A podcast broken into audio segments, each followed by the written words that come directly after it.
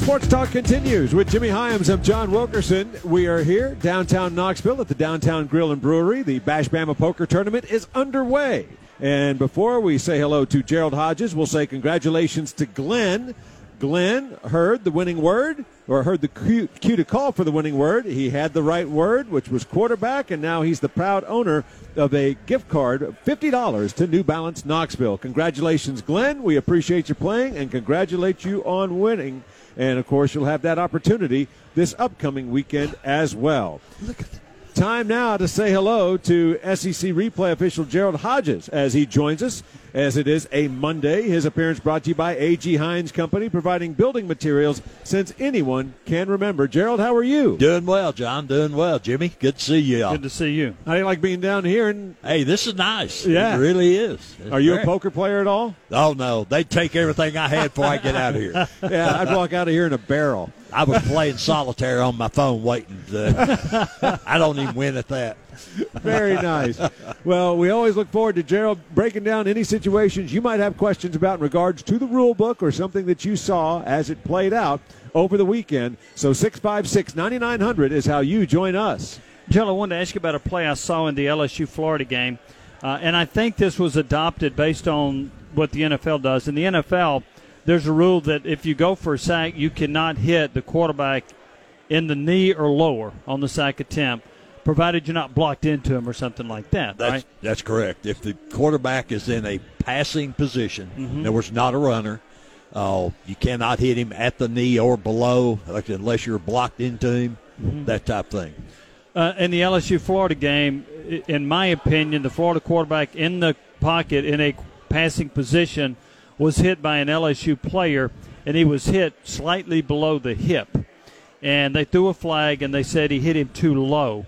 Um, and I, I didn't think the call was correct, but is that a reviewable play on a hit like that? No, it is not. It's not reviewable. Okay. Uh, and I don't know if the official was impeded, but I thought he hit him in the right below the hip, but it's got to be the knee or below. Correct. Correct on a hit That's like correct. that. Uh-huh. Okay. I thought so. Uh, there was another play uh, that I wanted to ask you about, uh, and and that involved the um, uh, Brian Maurer, Tennessee quarterback. So uh, he was hit, had an awkward fall, landed on his head, uh, kind of stumbled when he got up, and then he, he kind of ran back into the, the huddle. Uh, the next snap, he hands off and he kind of stumbled down. Then he handed off again. He threw an interception. But uh, uh, take us through the process of it. Now, he did suffer a concussion. He didn't play after the third snap. Uh, he had the concussion, played three snaps, didn't play thereafter. What's the protocol on that? Is there a does the SEC have a medical official in the press box to see uh, if, if that player had an issue and then maybe calls down to the, the referees to say, hey, we got to watch this guy? Right. In actuality, they are actually in our replay booth. Okay. And they have their own monitor. Uh, they can r- run it back, you know, any particular play if something looks suspicious. Uh, but they they will look at that. They also have a phone right down to the uh, the team bench, both teams, mm-hmm. and all SEC conference conference games, both teams, you know, agree to use the medical observer. Visiting conference teams have the option to opt out, but most of them like to have prefer it. Prefer it for mm-hmm. sure. Yeah. So if a play happens on the field and the, the medical observer, you know, looks at it or, uh, you know, catches it, and then he immediately has me shut the game down. The instant okay. replay official will shut. You know, if the, you know, if the training staff or the team physicians don't see it on the field, it's hard to see at field level. Right. So if he's if he suspects the player needs to be evaluated, come out of the game, then he'll have the replay official shut the play down just you know immediately, and all what all they will say is uh, it's a medical stop, and then they will contact the the personnel on the sidelines and say, get number so and so, take him out of the game, and you know check him out. Is that a this year situation, or was that that's adopted last in, year? That's actually been in. Jimmy, I won't say four or five years. Oh, really? SEC, yes. For a medical observer, right. four or 5 uh-huh. years. Yep. Uh, is this collaborative replay? The Birmingham guys can they call in and say, "Hey, we see something here you need to stop this. Can he can they consult with the medical observer during the course of the game? They are not connected. I'm sure if it's something serious, uh, they might say something to us, and we could have him check, you know, check his monitor there on that. What about the a team's medical staff? Are they also involved in trying to see? Now, sometimes they could be working on a player Sure. on the side, maybe not see it, but but is there a hope that they might see uh, something that's questionable and say, "Hey, we need to stop the game"? Yes, and I think a lot of times, and it's it's never brought up because there's not a stop. I'm sure there are many instances where the trainers will have a player come out so they can, you know, evaluate him. And in your years as a replay official, have you had a medical observer stop a game? Not in one of my games. Interesting. That there aren't that many. Uh, so, uh, but I haven't had one in. I, actually, four or five years they've been in the booth. Okay. And I may be off a year or two there, but If you have a question or comment for Gerald, 656 9900, 656 9900, star 990 is free for AT&T and U.S. Cellular customers. The toll-free number, 1-866-656-9900. Alan joins us. Hi, Alan. How are you? Well, it's great to be a Tennessee Vol. Well, I don't And- disagree. And, fun. Yeah. Hey, um, Gerald, the Tennessee, no, Tennessee, Texas, Oklahoma game. Uh, you know, there was a scuffle or whatever before the game, and I read that a couple of the referees um, got banged up maybe a little bit. And I, I was just curious when when your all's responsibility starts. Um, you know, do you have to jump in the middle of that, or can you just sit there and take names and wait It- for the coaches it- and the police to, you know, do it, it? would be pru- Um, it would be prudent not to jump in the middle of one of those. Yes. Oh, Yeah, I mean, what what what if somebody you know tried to jump in the middle of the ball walk two hours early? When does your job officially start as okay. Our job official, our job or our jurisdiction officially starts one hour before kickoff. If you go to a game live, you will notice that uh, several officials will come out when the they have a countdown clock in the stadium to kickoff. That that cues the teams as to what their warm up times and all that because they change positions on the field at certain times. So, uh, but the the officials' responsibility starts at one hour before game time, and then you'll see officials. Some some of them, three, four or so, come out at one hour, and they'll usually station themselves right across the fifty yard line, and then at about forty five minutes on the clock, the rest of the crew will come out. But that that is one reason the the other officials come out early because they are you know they're looking for scuffles or anything like that. But no, they're they're not there to break them up. They're they're take names, I guess. You know, so. that another thing I, I saw uh, just on TV a few minutes ago. I'm not even sure. It might have been a high school game, but I've never seen it. Uh, a running back was, you know, heading towards the end zone, and like a smaller defensive back sort of stopped him, but couldn't get him to the ground. And the runner picked the defensive back up like he was carrying a bride across the threshold, and ran across the goal line carrying the defender. Um, I, I don't. Is there any rule against that? Have you ever seen that? I have never seen that in way too many years of officiating.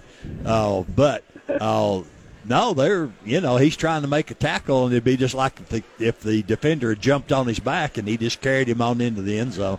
Oh, that would Yeah. be you know that would be legal if he can carry the player and the ball. He sure sure deserves a touchdown. Yeah, I, I was at a restaurant and just saw it on TV. I, I, I don't even know the context, but it was it was pretty funny. Well, anyway, th- thanks for being here. Appreciate it. Thank you. Sure do appreciate it, Alan. Thank you. Jimmy, you've got television tonight. What can we look forward to on Tennessee Sports Night as you will be along with Brian Rice? We're going to talk a lot about Tennessee's win over Mississippi State, the implications of it, why the defensive line was so good. Uh, we're going to talk about um, uh, the NFL, about the undefeated teams that are in the NFL, and we will have our last call discussing the Monday night football game as well as the Astros win over the Yankees. All that and more on Tennessee Sports Night. We've talked a lot about how great it is that the Downtown Grill and Brewery is for making the space available for tonight's poker tournament, but we would be remiss if we didn't highlight the fact that this is a wonderful place to come for lunch. Yeah. It's a great place to come for dinner. No matter what time of day or night it is, They've got you taken care of. What did you go with tonight? I went with the grilled chicken salad uh, as I'm uh, trying to watch my weight. My weight keeps going up, so I'm trying to watch it go down. But I wanted the grilled chicken salad. But they've got such a great menu here, a lot to choose from. Uh, I'm looking at that plate that Bad Take Andy has. It looks pretty good too. Yeah, he went with the pasta. Uh, oh. They say simply pasta. It's what's for dinner. He went with the caper chicken, sautéed mushrooms, diced red onions, chopped parsley and capers uh, in some garlic butter on fettuccine noodles. Ooh. I think he has certainly won everyone else's attention at this table. He got Gerald's attention. He, yes. he did that, he, and he looks like he's enjoying it so much. It looks wonderful, but they've got appetizers. They've got uh, incredible entrees. They've got pizzas that you can create your own. I mentioned they've got the pasta, uh, where they've got at least seven different styles of pasta. So you can do that. They've got great chicken dishes, and I went with uh, what is the in-house favorite. Just always give me the classic burger. There you oh, go. Yeah. Classic go burger, checker, cheddar burger. So you can see there's something for everyone here at the Downtown Grill and Brewery. Now, the great thing is Gerald and I have the last half hour of the program. Jimmy's going to go do television, so stay with us. We've got more coming your way on Sports Talk. You know how to pass the time when you're on the job. With 45 minutes of sports every hour. 99.1. The Sports Animal.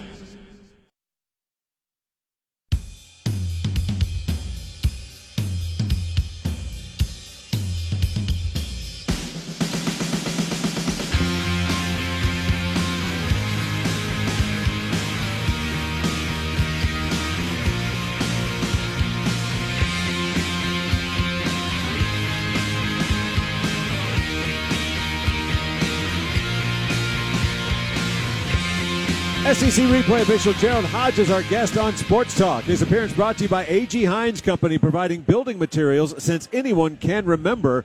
And uh, Gerald, you of course got to enjoy some of the fantastic fare on the menu here at the Downtown Grill and Brewery. You went with the Woodruff Wing. I did, and they were very well prepared. I like them just plain with some blue cheese to dip them in, and they were excellent. Well, outstanding. Let's get right back to the phones and check in with Brandon. Hi, Brandon. How are you? Uh, doing good. How you guys? Doing well, good. thanks. Uh, one question I had was, um, you know, the Kansas City, uh, Kansas City, Texas, Texan game. I noticed that, like at the very, very beginning of the game, uh, the Texans threw a challenge flag because they wanted to challenge that there was offensive pass interference on a big play that Mahomes threw. And I'm just wondering, like, when did they start being able to challenge, like, not seeing a penalty? And is that something that, you know, that might be in, in, put into college football? Well, that that came about because of a missed call in the NFL playoffs. Yeah, the NFC Championship, championship game, game, between okay. the Saints and the Rams. Uh, since that went down the way it did, and there was an obvious miss, coaches now have that among what they can challenge. And I'm wondering too, John, is that offensive and defensive pass yes, interference in the NFL? And that, and that's either on uh, penalties called or not, not called. Okay, right. Yeah, so yeah, yeah it, I, it was not called on the field, and then they reviewed it, and you know, in my opinion, I I think that it should have been, but I was just I, I was baffled by that. I, you know, I'm not a big NFL person. Uh, you know, every now and again I'll sit back on Sunday and watch it, but uh, college has always been mine, and you know I, I'm seeing these new things in the NFL, and you know, it seems like college football adopts a lot of things from the NFL, and you know, I think that that should be something that, you know, being the fact that penalties are not reviewable except for targeting, you know, I think that that should be something a coach might, you know, he have one one per one per half or however they do it, you know, to throw that flag and say, hey, you know, my guy would have caught the ball had pass interference being not been there, or you know we would have got the yardage had it been called, you know, for missed calls like that. Because there are a lot of things officials missed, and that's that's the one thing that I I don't like that we have the review and we're not able to make it right on official calls like that on flag. Um, Well, you know that's the one right, thing with yeah, college right. football that I don't like. Right, Brandon. Well, the, the Brandon, we appreciate the call. it has uh, it has been discussed. I don't know it. It hadn't gotten a lot of traction in the rules committee meetings in the off season. Uh, but what you know, they're trying to stay away from just purely judgment calls. But you know, once you open that can of worms, then you've got holding. You've got almost un you know un, unaccounted numbers of the calls, and you know you could be there all night if you reviewed every non-call or and, and there are there are lots of philosophies of why you don't call certain certain penalties in certain situations. Yeah, and, and you know what led to this, and again, Brandon, we do appreciate it. Uh, I don't think there's any question. The missed call was simply atrocious. It was. Uh, It was. How it was missed is beyond reason. But at the same time, it's uh, it just I'd I'd be surprised if we happen to see it instituted in at the college level to where you could go in and essentially create a situation where there was none based on the actions on the field uh, by the Right. officiating crew. Right, right. So I uh, I I do think that that's uh, as you mentioned a can of worms. Right. Um, I know everybody has the interest of getting it right. Correct. That's the whole reason you have replay. Sure. Um, to the degree you do, but I, I'll be surprised if we see it anytime soon that you can challenge what would be a judgment call with the exception of targeting. Right. But Brandon, thank you very much. Let's go next to Jeff. Hello, Jeff. Hey guys, how's it going tonight? Doing well. How are you? Good. Gerald, I have a question about uh, pregame and uh, specifically the last couple of minutes before the pregame clock runs out. Uh, I noticed on a number of occasions from the Pride of the Southland bands out on the field that the opposing team players are gathering in the end zone uh, where the band is. Is there any rules in place as to what the players can and can't do on the field uh, in that scenario. Uh, just sort of irritating. It seems like it's a couple schools in particular, uh, one that begins with an F that I won't call their name, uh, that always seems to have a whole bunch of them that gather at the end of the end zone down there. The band's trying to come off. And is there any rules in that regard? Actually, from the officiating standpoint, Jeff, there is not. Uh, that's you know that is something that would be probably handled by the the conference on a conference level with school administration. Um, you know they we we have enough trouble getting a coin toss off at three minutes on the clock. You know, so that's uh, that's one of our big things. And then, of course, TV kind of dictates from there on once it gets inside three minutes uh, as far as when they'll actually kick off. But uh, uh, we don't, you know, that's not in our uh, that's not in our realm of uh, responsibilities. Uh, thank you very much. Yes, sir. Thank you. Sure do appreciate it, Jeff. If you have a question or comment for Gerald, 656 9900, 656 9900. We also saw some preventive officiating uh, with the Texas Oklahoma game. I actually thought this is where Allen was going, but before the start of the Red River Showdown, everybody, every player was assessed an unsportsmanlike conduct call based to uh, based on their scrap that they got into pregame. Uh, have you been a part of anything like that when you were on the field? Well, unfortunately, we didn't have that rule. I, I was a part of a very big skirmish uh, several years back, uh, but uh, they were quite a few fights going all over the field pregame. And then last this past year, it came in the rule book that you know, if you have two unsportsmanlike fouls, you're ejected from the game. So they found that a very effective way to uh, curtail that. So they give every player on both teams one unsportsmanlike. So the very next one, then they're ejected from the game. So that's been a pretty big deterrent. And uh, in fact, I don't know. There might there might have been an instance this year where somebody just forgot and picked up a second, uh, and then, uh, but uh, it that really calms things down quite a bit. Uh, there was uh, another situation in the Big 12. Uh, in fact, the conference today has already admitted that there was a mistake made in the overtime between Baylor and uh, and I believe Oklahoma State, where the center snapped the ball. It hit him as he was trying to deliver the ball in a shotgun snap. Uh, so what was ruled was that it was a false start penalty. It was recovered by Oklahoma State, uh, and but they said that it was instead of being a turnover, it was ruled a false start or illegal snap. And while there are rules that certainly would qualify for the ruling of illegal snap, they said since the center snapped the ball and essentially hit himself in the backside with it on the shotgun snap, that it should not have been ruled an illegal snap and that it should have been a turnover. Okay, the an, an, illegal, an illegal snap or, or a legal snap is when in one continuous motion the center snaps the ball and it leaves his hand. You've seen sometimes where they'll move the ball really quick and hold on to it. Yes. that would be definitely an illegal snap. You'd probably have to see it, but if the ball left his hand, it might be an errant snap. But Yeah. you know, uh, there's one there again. You just have to see. But But the it, the way it was ruled on the field was that again it was a false start, illegal Yeah, snap right. instead of a turnover, which the game uh, wound up continuing. And uh, the team that had recovered that what would have been or should have been, according to the Big 12, a turnover, instead uh, was not allowed to stand, and they lost. so they didn't keep the ball. They did words. not keep the Okay. ball. Yeah. That's a tough way to lose a game. Yes, it is. Uh, let's let's see. Why don't we go ahead? We'll grab a break and be back with a final segment to today's edition of Sports Talk. Again, this is the, our segment with SEC replay official Gerald Hodges. His appearance brought to you by A.G. Heins Company, providing building materials since anyone can remember. A final segment to today's edition of Sports Talk is next.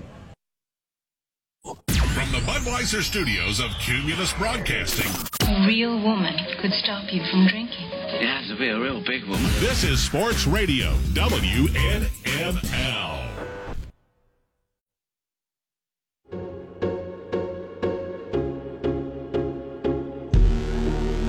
Final segment to today's edition of Sports Talk. I'm John Wilkerson with Gerald Hodges. Let's go to the phones and check in with Ray. Hello, Ray. Hello, John. Hello, Gerald. Hey, Uh, Ray. good afternoon. I uh, that was my alma mater that got uh, screwed uh, Saturday on that fumblerooski problem. But anyway, um, I had a question.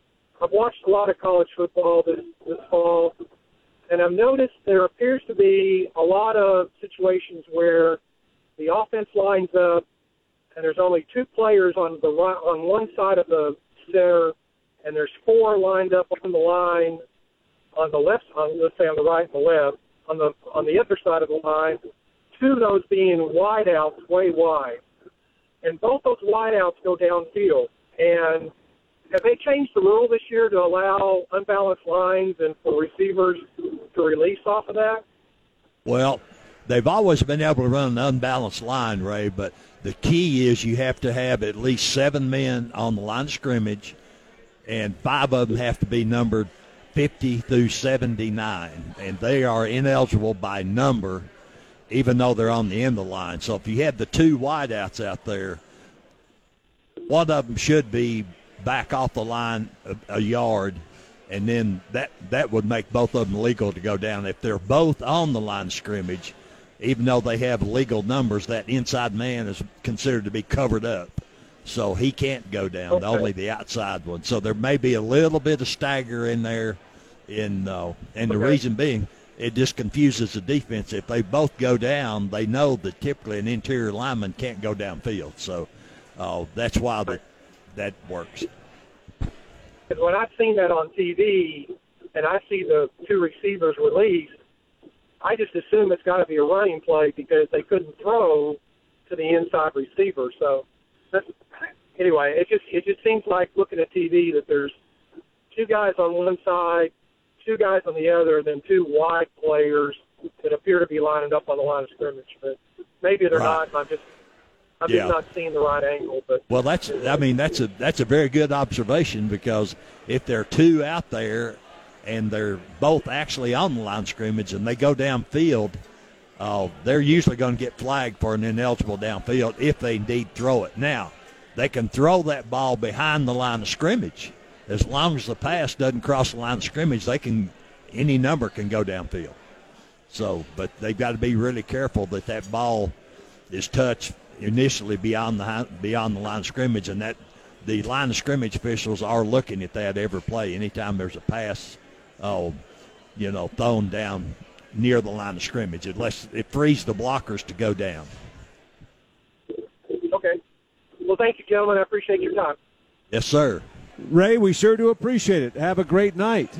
One of the things we saw is that uh, Jeremy Pruitt was very unhappy with the situation as it unfolded. He thought that Tennessee was called for a holding call when it should have been benefiting from a holding call against Mississippi State.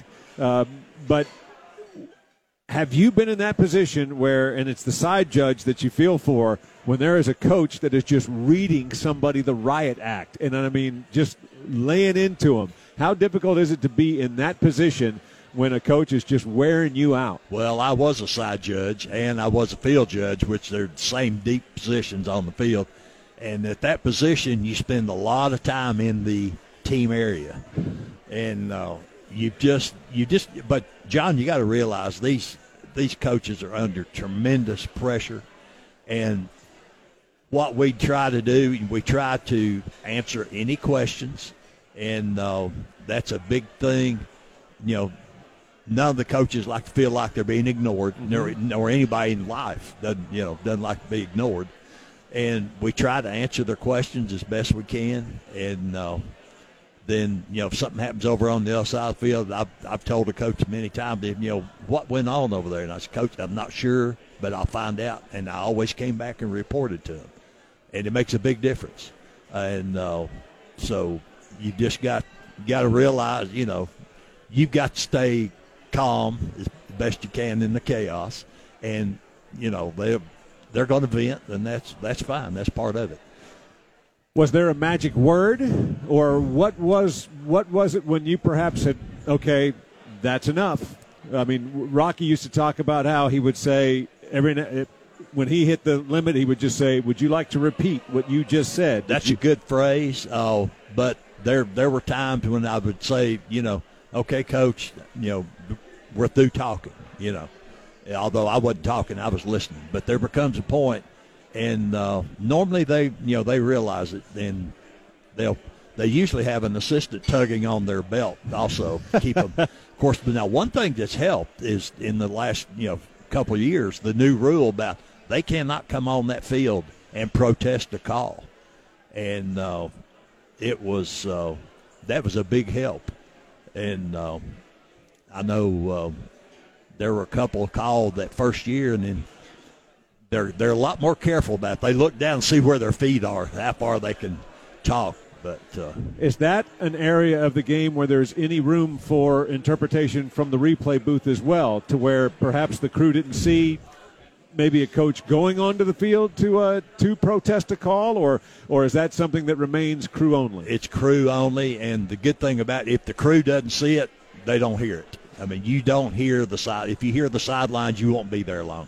Okay. And uh, so if they don't see it, then that's you know they're not going they're not going out looking for it literally. All right. But, Gerald, it's always a pleasure. Thank you so much. Uh, you make Mondays a lot of fun. Hope you have a great week, and we'll see you next Monday. All right. Look forward to it. Sure do appreciate it. So that is SEC replay official Gerald Hodges. His appearance brought to you by A.G. Heins Company, providing building materials since anyone can remember.